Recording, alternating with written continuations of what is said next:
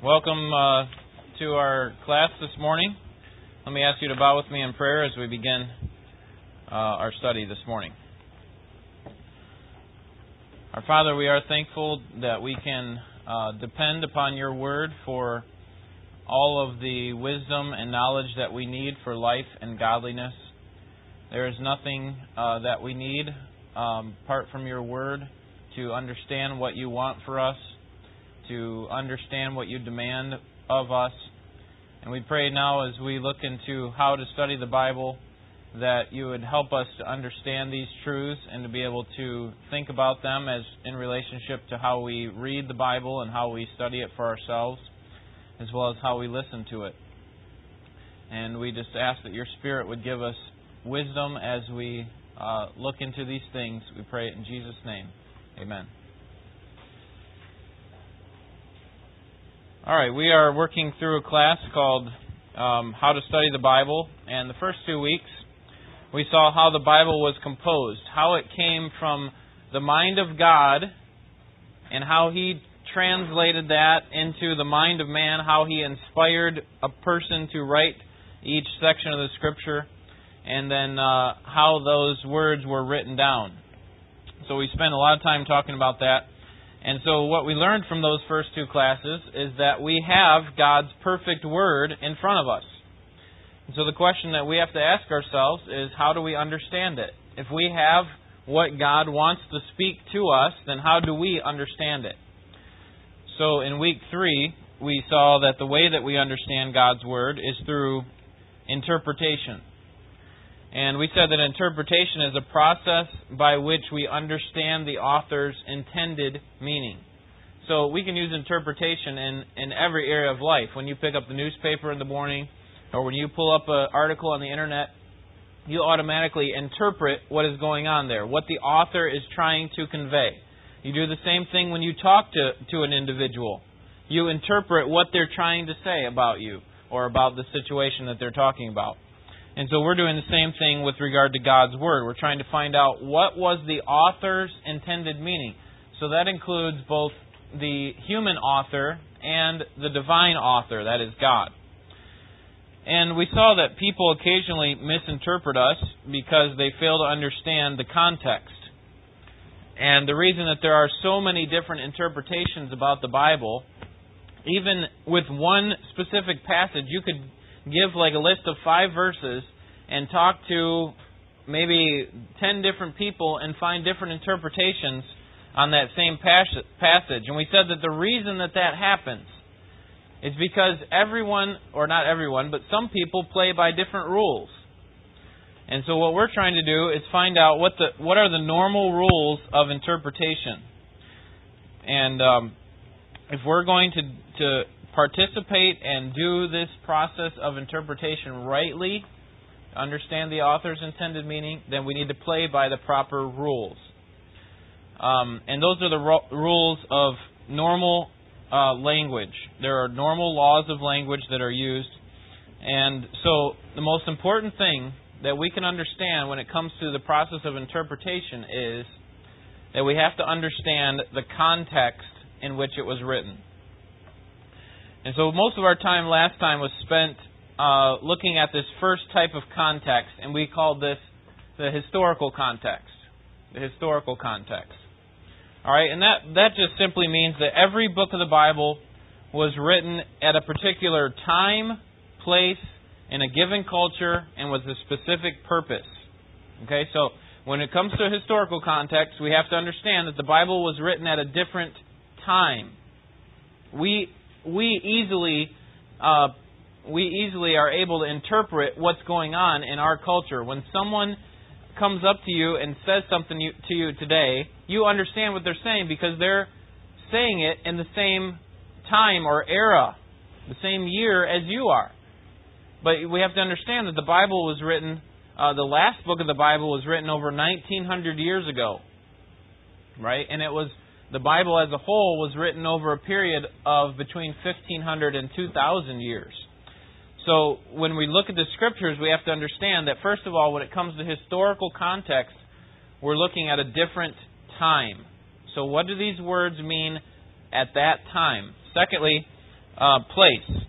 When we talk about historical context, we're talking about a different place. Most of us didn't grow up in uh, what is now the Middle East, so we don't know what what the culture is like over there. We don't know what the the terrain is like. And so when we're talking about when they're talking about places like Mount the Mount of Olives or Jerusalem or things like that, most of us have never been there, so we don't know what it's like. And so when we uh, participate in the process of interpretation here, someone says something about 12 Mile Road or about Rochester Road, we understand exactly what they're talking about. But if someone says something like Mount Ararat or Mount Sinai or the Jordan River, we can't picture in our mind what exactly that looks like. Okay, we can't picture what what the terrain is like, what kind of trees are in that area, what kind of things are growing, and so on.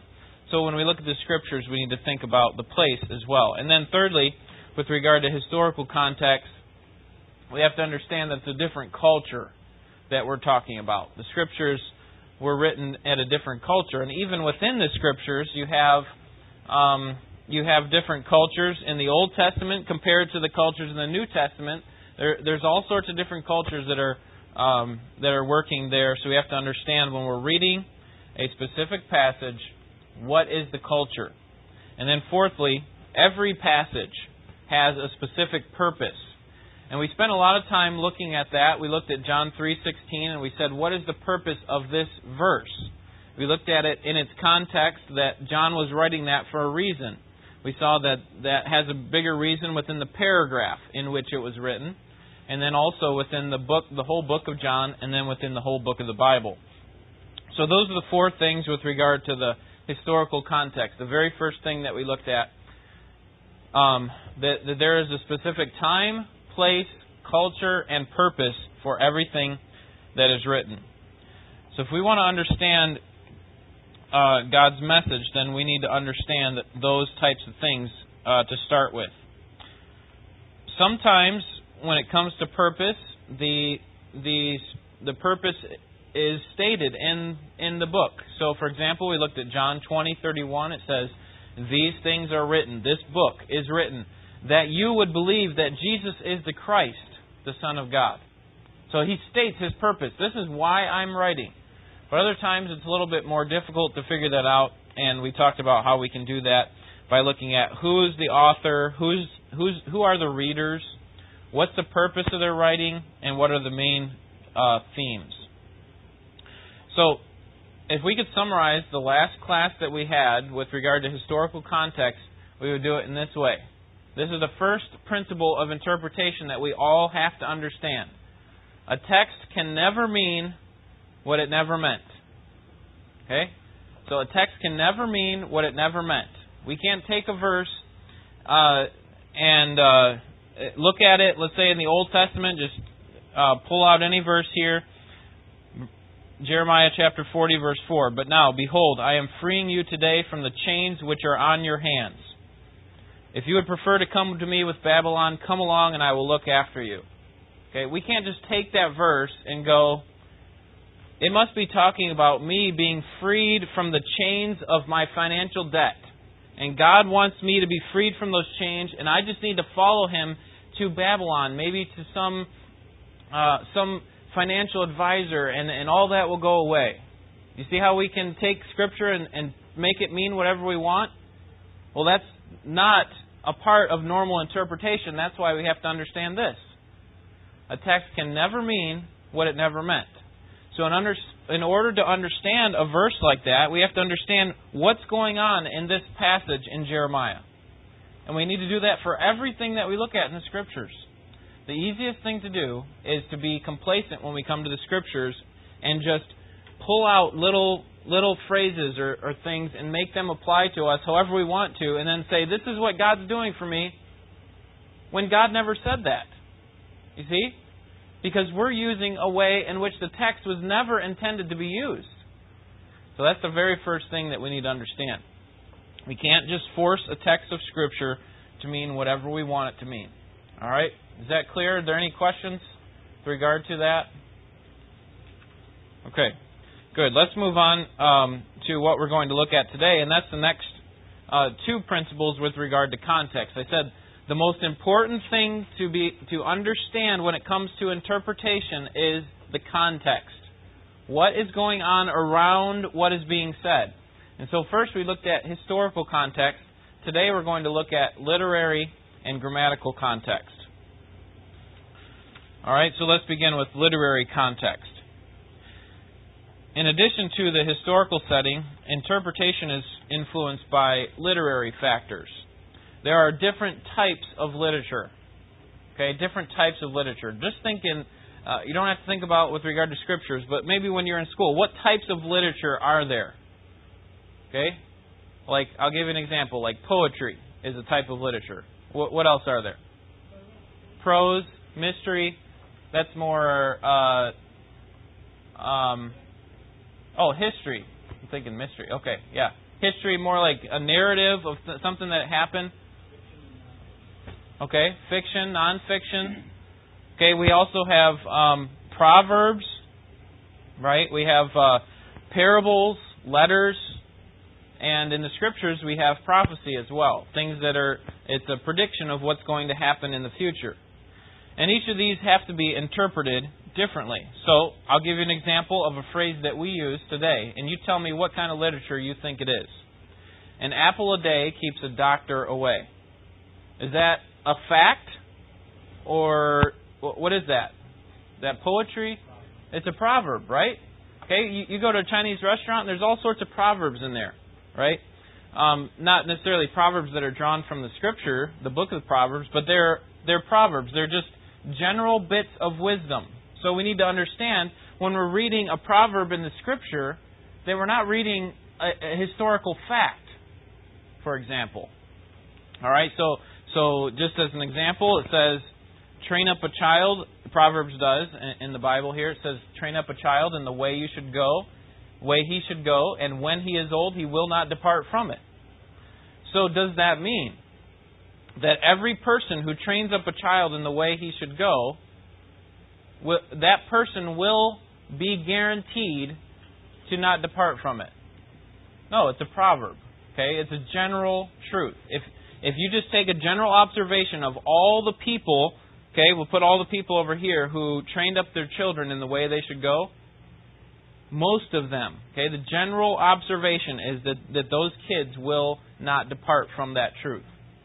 But there will be people who, parents who do what they're supposed to do with regard to their children, and the children will fall away from the faith, or they will uh, decide not to follow God.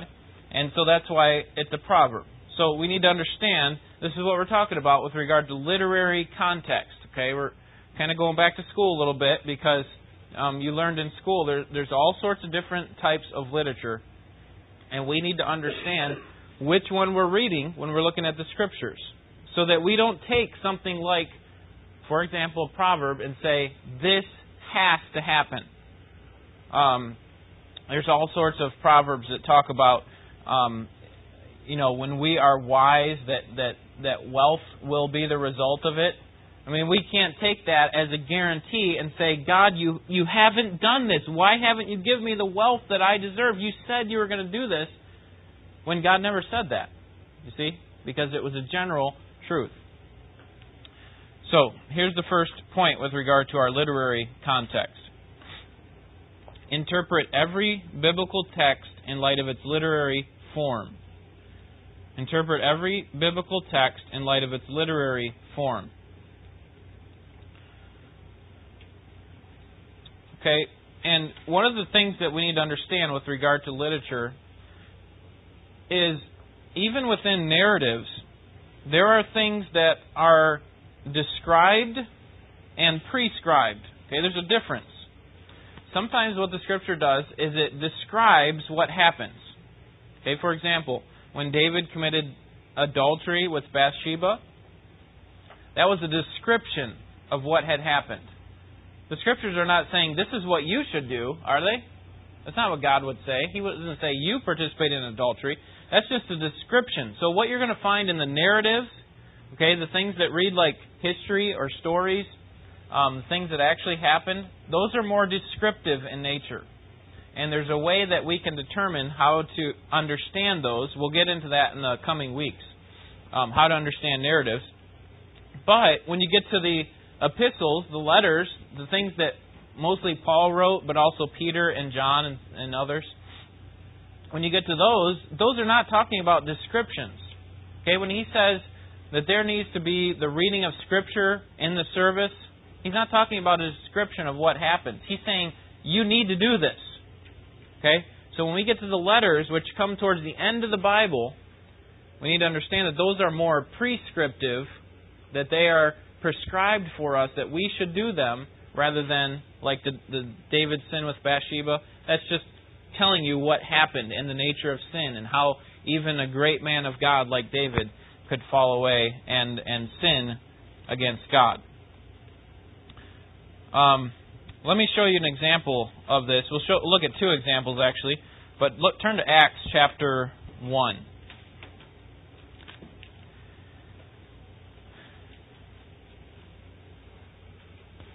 Acts chapter 1.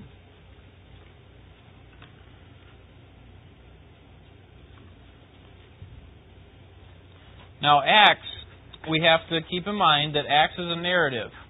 What happens a lot of times is is we can go to Acts without understanding that it is a a um, a recounting, a history of what happened at the beginning of the church. So let's look at verse 12 of chapter 1.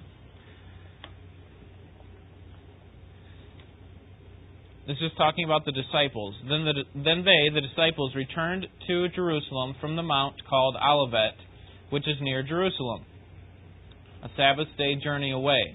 And when they had entered the city, they went up to the upper room where they were staying that is, Peter and John, James and Andrew, Philip and Thomas, Bartholomew, Matthew, James the son of Alphaeus, and Simon the Zealot, and Judas the son of James.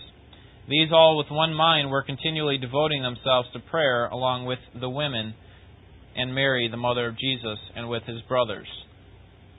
Okay, this is describing something that the disciples did. They went to Jerusalem. So the question for us is are we to take this passage and say that God wants us to go to Jerusalem too and pray in an upper room? Okay, that's not what the scriptures are saying. This is just a description. Remember, we're talking about a narrative. This is Acts. We're talking about a narrative. Now turn over to Romans chapter 1. And now we get into the letters. The letters written by Paul, which are more prescriptive in nature. They, they tell us what we ought to do. And so Paul takes the first 11 chapters of Romans and he explains for us what our relationship is before God, how we stand condemned before a holy God because of our sin. And yet Jesus has provided a way for us. And so he's described all this that that, that God has provided this great grace for us. And then notice verse 1 of chapter 12. Therefore, I urge you, brethren, by the mercies of God, to present your bodies a living and holy sacrifice, acceptable, acceptable to God, which is your uh, spiritual service of worship. Now, Paul's not saying, okay, this is something that believers in our day should do. He's saying this is something that all believers should do. That, that we should pre- present our bodies as a living and holy sacrifice. And so we could ask Paul, Paul, why would we do that? Why would we present our bodies? He tells us at the beginning of the verse, because of or by the mercies of God. Okay, go back to the first 11 chapters, see all the great things God has done. And because of that, we should be willing to give our lives as a living sacrifice, doing whatever it is that God wants us to do. So, number one, when it comes to literary context, we need to interpret every text in light of its biblical or its literary form. What what passage are we reading from? We need to understand that before we can understand how to interpret it properly. And then, uh, secondly, interpret every biblical text in light of its literary device. In, terms of its, its literary device. Normal human communication employs devices such as figures of speech. Okay, so for example, you could say uh, that your mouth was on fire. Okay, we would understand you not to mean that you actually had a fire blazing in your mouth, but that you meant what? Hey, you just got done eating some spicy food or something, and your mouth is on fire. Well, the same thing is true in John chapter 10. Turn over there with me. Okay, we need to understand t- things in terms of their literary device. What, what are these figures of speech, or when they're talking, are they saying what is actually happening? John chapter 10 and verse 7. So Jesus said to them, Truly, truly, I say to you, I am the door of the sheep. All who came before me are thieves and robber, robbers, but the sheep did not hear them. I am the door. If anyone enters through me, he will be saved and will go in and out and find pasture. So when Jesus says that he is the door, or as other translations say, the gate, is he saying that I am a literal gate? That I stand between two fences and people move me so they can come in and out? Not at all. Right? He's using a figure of speech. He's showing you uh, that that it requires, in order for you to come in to receive eternal life, you have to come through me, the door, the gate. You see, it's a figure of speech. And so, uh, when we uh, use the this process of interpretation, we have to take into account literary devices like like these sorts of things. Okay? So that's literary context. And if we could sum up literary context into a principle that we could use, um, then we would say we would use this. Okay, all texts are not alike. All texts are not alike.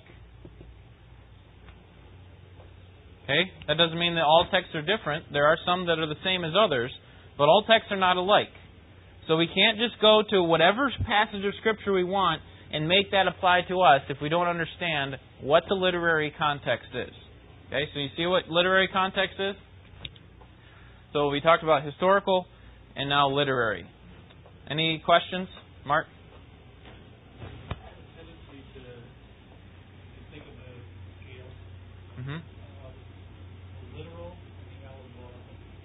Uh-huh.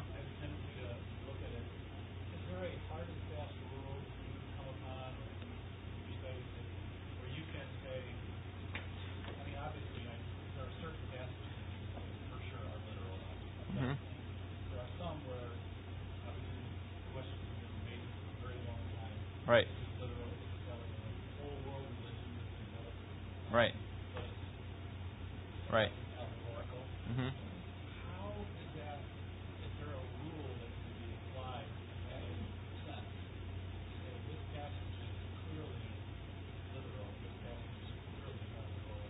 Yeah.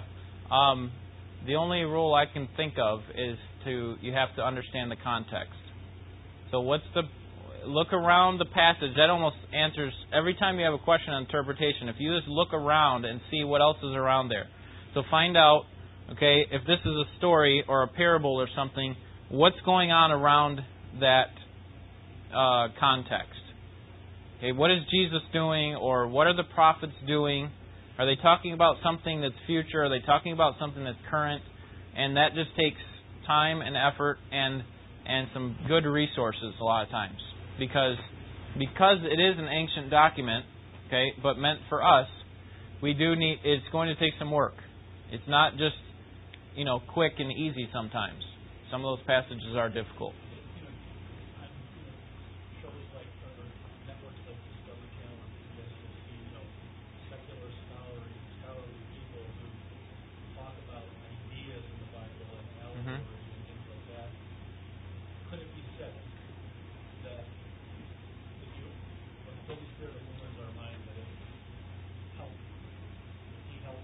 Right. Right. I would say yes to that, that the Holy Spirit is the one that helps illumine us, help us to see the Scriptures more clearly. But He also uses the means of uh, the laws of language. Okay, that doesn't mean that we can just sit down, not understanding different literary types, for example, and say, okay, the, the Holy Spirit's going to teach me literary types we use normal means to get to that place. So it's still going to require work. Um, but yes, that is true. That that we have an advantage. In fact, the scriptures tell us that the, that the unbeliever cannot understand the things of God because they are foolishness to him. I mean, they can understand that those are sentences, that's a paragraph, they understand what's going on in the story, but I think the point is they can't understand the significance of it like a believer can because the, the Holy Spirit helps in that way.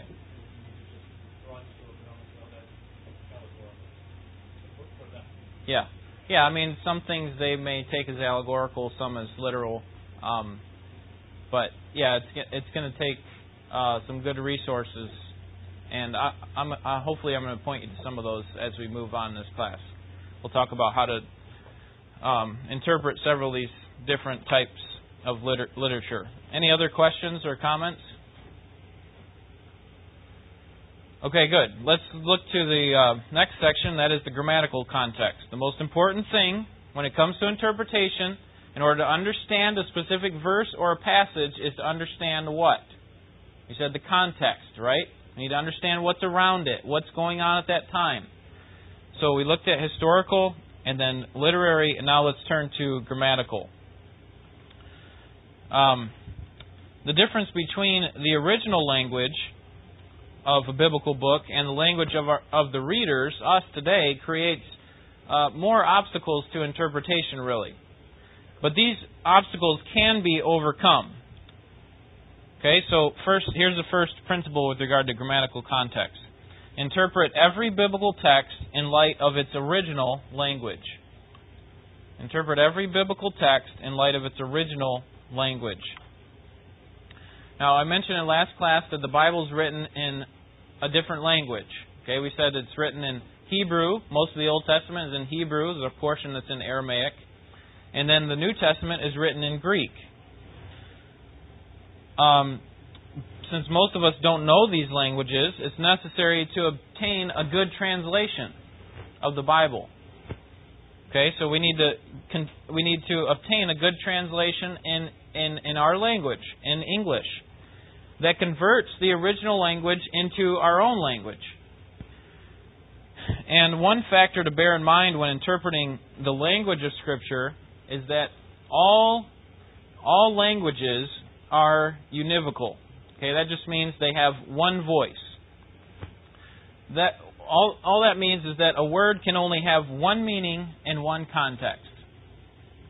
Okay, so think about that for a second. A word can only have one meaning in one context. Now, a word can have a different meaning in a different context, right? Okay, think about um, a, word like uh, light. Okay, we could say that we have a lot of light in this room. Or we could say, in a different context, while I was sitting in school, the light came on for me. Are we talking about the lights here? That the lights in the room came on? No, we're talking about the light in our head. Like we we figured it out. You see how the, one word can mean something different in different contexts, but it can't mean two things in one context. Okay. Now there are uh, exceptions where we we have uh, double entendres or ir- irony, where we say something and we mean the exact opposite of what we're saying. Like, wow, your hair looks really nice today. Okay, it might be I might be using sarcasm there and actually meaning that your hair doesn't look nice today. But it only means one thing there. I can't mean both things that your hair looks nice and it doesn't look nice. Do you understand? It only can mean one thing in one context. Otherwise, here's what we would have we would have in our language. We would only need one word to communicate whatever we wanted. Because we could say the word uh, for or something, and we could mean anything that we want. If if if words had multiple meanings in one language or in our language, um, then we could in- construct an entire language from one word. But that's not the way our language works. It only has one meaning in one context. Okay, this is important in not only how we understand what's going on all around us in our workplace, in our school, and so on, but also with regard to how we study the Bible. So, interpret every biblical text in, in light of its original language. There was only one meaning that it had at that time, and there's only one meaning that it has for us. Then, secondly, interpret every biblical text in light of larger logical units. All communication is propositional in nature. That is, that it's communicated in sentences and paragraphs, and, and so those words are connected together in one sentence. Those sentences are connected together in one what? Paragraph. And those paragraphs are connected together in one section. Okay? And those sections are connected together in one in our Bible book. And those books are connected together in the entire Bible. You see? So everything's connected together in some way, so we have to understand it in terms of of its larger logical units. So, we talked about this last time with regard to John 3:16, and we tried. I, I tried to show that that, that John 3:16 is it is an umbrella, uh, uh, or it's it's basically has a meaning underneath the entire meaning of John chapter 3, and that John chapter 3, the meaning of that passage has an entire meaning that that is um, that is significant and uh, a part of the book of John, and so on. So you have every single thing that's being said that's part of a larger unit. So we need to understand it in terms of that. All right. So this third principle. Okay. First, the text can never mean what it never meant. All texts are not alike. And then thirdly, um, a text has only one meaning.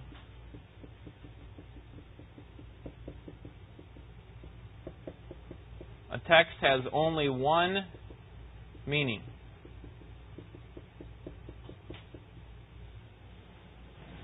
All right? So our job is to work hard to figure out what that text means. What was it that God intended? What was it that the author intended?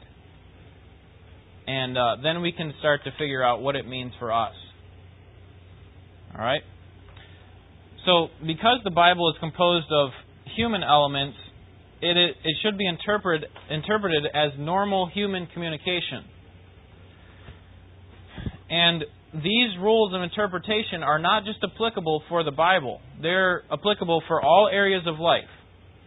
However, the Bible differs from all other human communication. I hope you recognize that. Because in addition to having uh, about 40 different authors, human authors, it has one ultimate uh, author, one ultimate source, and that is God. That God super uh, intended, he, he inspired these men to write the, these words down. So God is the ultimate authority. So we do have each individual author having a point uh, of which they are writing. But what, what we have to recognize is that because God is the ultimate author, there is unity among all the books. Because God is the, the author of the entire Bible, there is unity within the Bible. Um, and that means that the Bible will never contradict itself. The Bible will never contradict itself because God is truth we know that from the Scriptures. We know that God never lies. And God is the author of Scripture. So therefore, the Bible cannot lie. The Bible cannot contradict itself. It is perfect in every way. All right? And so here's some uh, interpretive rules that flow out of the fact that, that the Bible only has one ultimate author. Author. Number one, interpret difficult passages in light of those which are clear. Interpret difficult passage in light of those which are clear. Okay, if the Bible clearly teaches a doctrine in one passage, then another passage cannot contradict it. So if, if we have a proper understanding of a clear passage, then it helps us to interpret a more difficult passage because God cannot contradict himself. So this is where this is where the danger comes in in interpreting the Bible. Okay, we take one passage that's a difficult one and seems uh, pretty unclear with regard to the rest of Scripture, and we make that the basis for our doctrine. That becomes a problem. And see, this that's why this principle is so important. If you have a difficult passage like this that doesn't seem to square with the rest of Scripture, then don't use that passage as your foundation. go to the clearer passage passages and understand the difficult passages in light of the clear one. Okay? So, let me try to give you an example. John chapter 10, verses 27 through 30. Let's look at those. You're in John 9, or, or actually, you're in John 10, aren't you? John 10, verse 27. Jesus says, My sheep hear my voice. Okay, he's talking about the believers, people who have trusted him as Savior. My sheep hear my voice, and I know them, and they follow me. And I give eternal life to them, and they will never perish, and no, no one will snatch them out of my hand. My Father who has given them to me is greater than all, and no one is able to snatch them out of the Father's hand. I and the Father are one. So that we could summarize these uh, five verses by saying, or uh, uh, these couple verses by saying, we cannot lose our salvation. Okay, once God saves us, do you see what it says there in verse uh, 28? And I give them eternal life, salvation. They will never perish, and no one will snatch them out of my hand. Okay, so so to me, this is a clear passage where the scriptures teach that, that we can't have our salvation and then lose it. Because once they're in the Father's hands, no one can snatch them out. Jesus is very clear about that. He says it two times. All right? So, turn over to Hebrews. Think about that in light of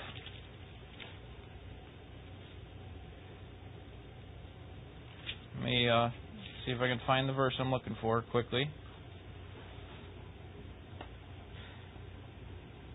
Um,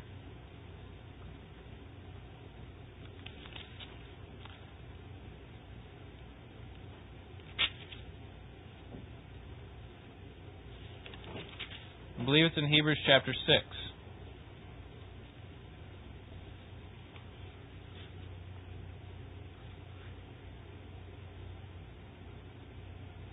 Yeah, verse 4. Hebrews 6 4. All right, so we saw the clear passage. Here's a difficult passage.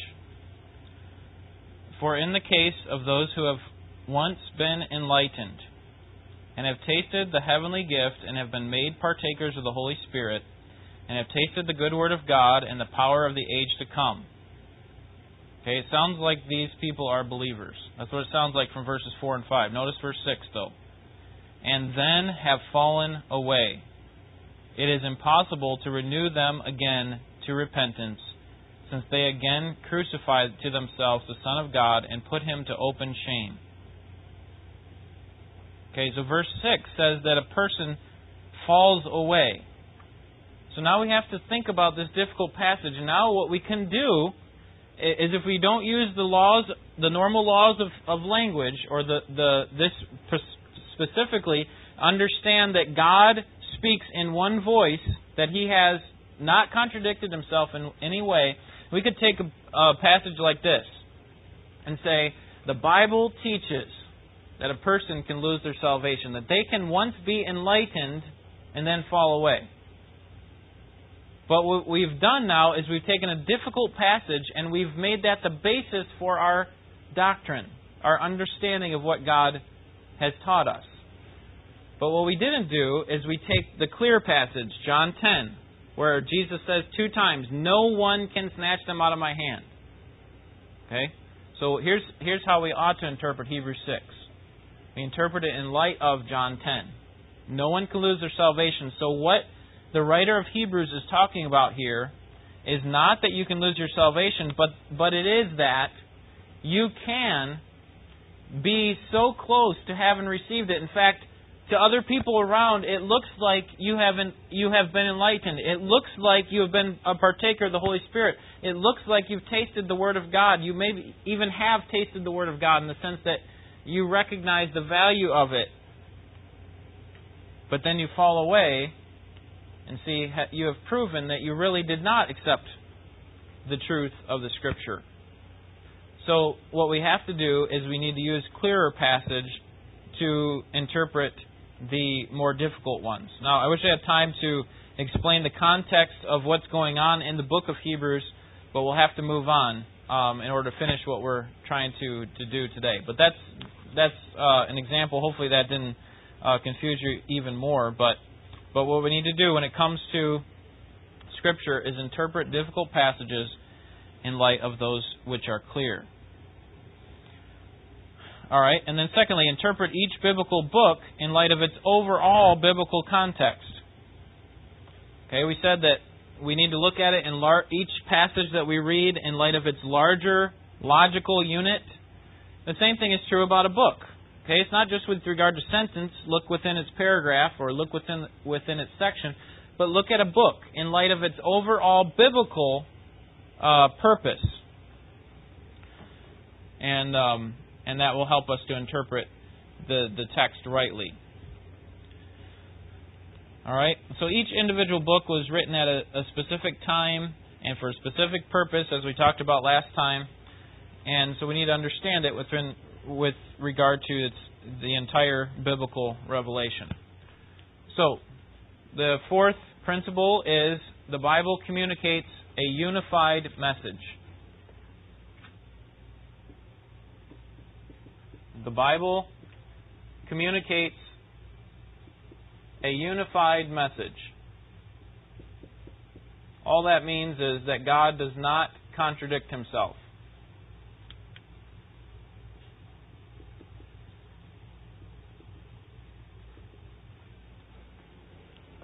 All right, and because God is perfect and He is holy in every way, then then we can be sure that the Bible has one unified message.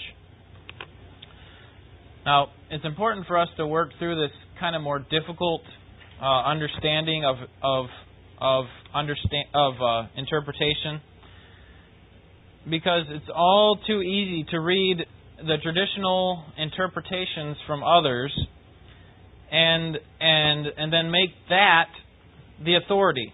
You can say, well, this is what all these people have said, so this is what I'm going to believe. There is there is some value in that, but but ultimately we need to recognize that the source of truth in our understanding for all of life is in the Bible itself, not in the interpretations of the Bible. It's in the Bible. So we need to work on the normal laws of interpretation, the normal laws of language. And so before we can know it, um, we have to either rely on other people to, to interpret it for us, or we have to learn these ways of interpreting it for ourselves.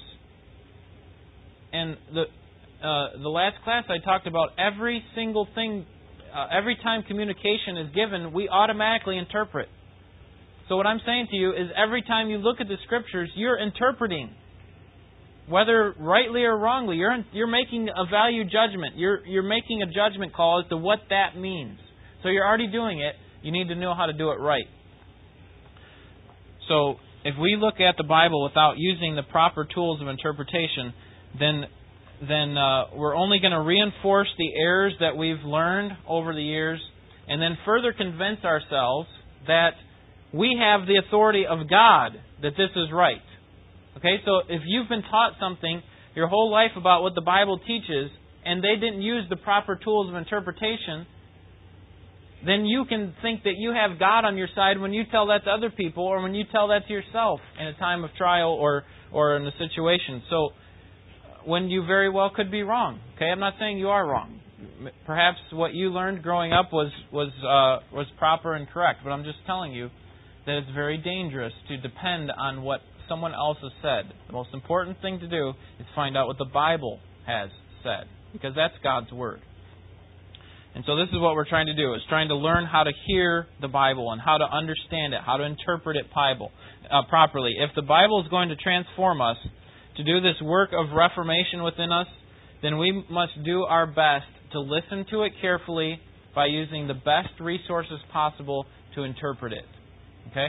So the Bible must be understood, every part of the Bible must be understood in terms of its context. Okay, when it was written, where it was written, the culture, the purpose, historical context, and then what type of literature is being used there.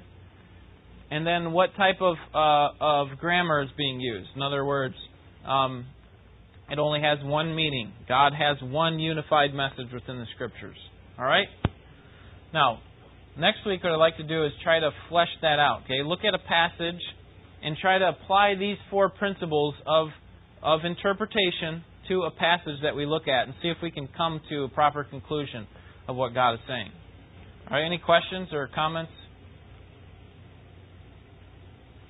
All right, good. I know that's uh, a lot of information in a short period of time, and it's a little bit heavier um, than we're, we're used to in this type of setting, but hopefully it'll be helpful in our understanding of the Scriptures. Let's bow for a word of prayer, and we'll be dismissed. Lord, we thank you that you have taken much effort to write down for us what it is that you want from us. And we pray that you'd help us not to be complacent or to depend uh, solely on other people. It is good to depend on other people who have uh, spent much more time than we have uh, study, studying these things, but but not that should not be the only thing that we do. We should be able to understand it for ourselves, because each of us do reading in the scriptures, hopefully uh, weekly, if not daily, and um, so we need to be able to interpret properly. And you you know that all of us can improve in this area, and we want to be speaking on your behalf when we speak to others and to ourselves. And we don't want to say what you have not said because your word is, is so important to every part of life. And so we pray that you'd help us as we think through these things. In Jesus' name, amen.